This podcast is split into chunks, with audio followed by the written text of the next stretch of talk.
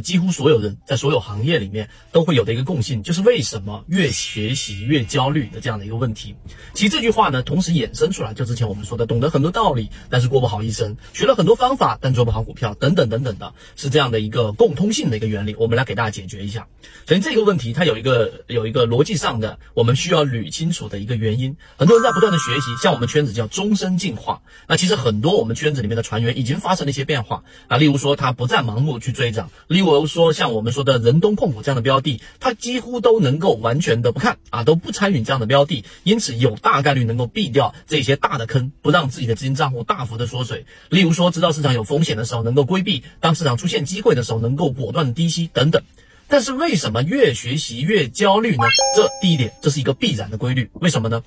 这里有几个问题，第一是我们自主上的一定会产生，因为当你知道的东西越来越多的时候，你会发现你所看到的东西比你实际上要呃理解的要复杂的多，因为世界是多样性的，事物也是多样性的，因此当你进化学习的东西越来越多之后，你发现，哎，这件事情可能不像我表面上看的那样。例如说，我们就拿交易来说，刚进市场，你可能认为股票交易就是随便买随便卖啊，或者是低位买然后高位卖啊就能挣钱，但发现进来到市场之后，发现不一样，因为里面有等等等等的这种模块，这是第一个。第二个，你身边一定会有人啊，在你进行自己股票交易的时候，有人在跟你说，你整天看那么多书有什么用，对吧？你整天学那么多方法有什么用？那你最后还是没把股票给做好啊。这里有一个根本的原因，就像是学习，例如说你每天去学习这么多这种企业管理的这种内容，那你自己的企业有没有做得很好呢？对不对？也没有做得很好吗？你又不是老板，你上班的，你好好的安心吧。但实际上呢，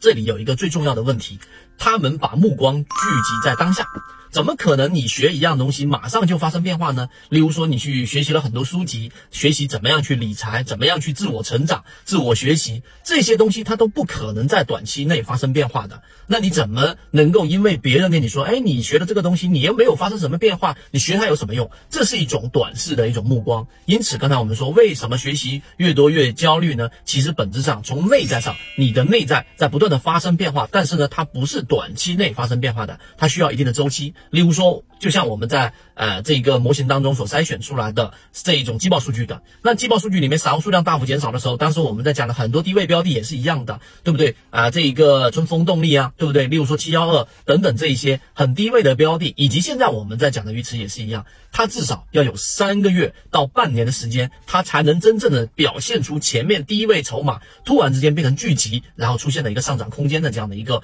获利回报。但是，如果你没有这一点的理解，可能你在进化的过程当中，在学习的过程当中，你就会因为这些焦虑，或者因为这些嘈杂的声音而阻碍自己前进的步伐。所以，你真正去了解，或者说你自己身边有一些比较成功的人的时候，你会发现他们的兴趣点永远都不在那些短期能够一投入就爆发，就能够有巨大获利的事情上，不可能发生这样的事情。有，那是极少数的幸运，可能说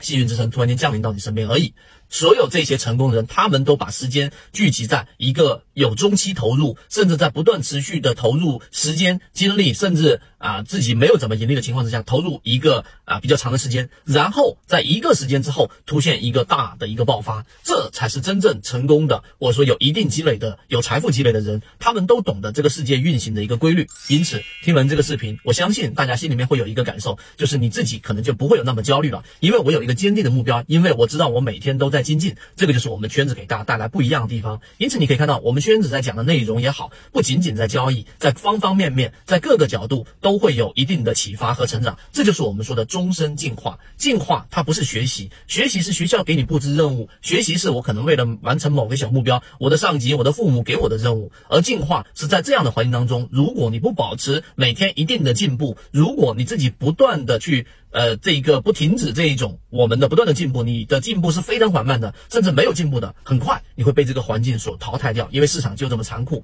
所以这方方面面的，我们对于圈子的提供的养分都是基于这一点。所以希望大家听完这个视频之后能够有所启发。所以我们在进化的过程当中，在学习的过程当中，你只需要找到跟自己匹配的，并且在自己认知范围之外一些的这一些能力，然后不断的提升，你就会越来越少的这样的焦虑，因为你知道你在进步，因为你知道这样美好的事物和发生改变的这。一个点离你越来越近。好，今天我讲的这个内容，希望对各位有所启发。好，今天讲这么多，和你一起终身进化。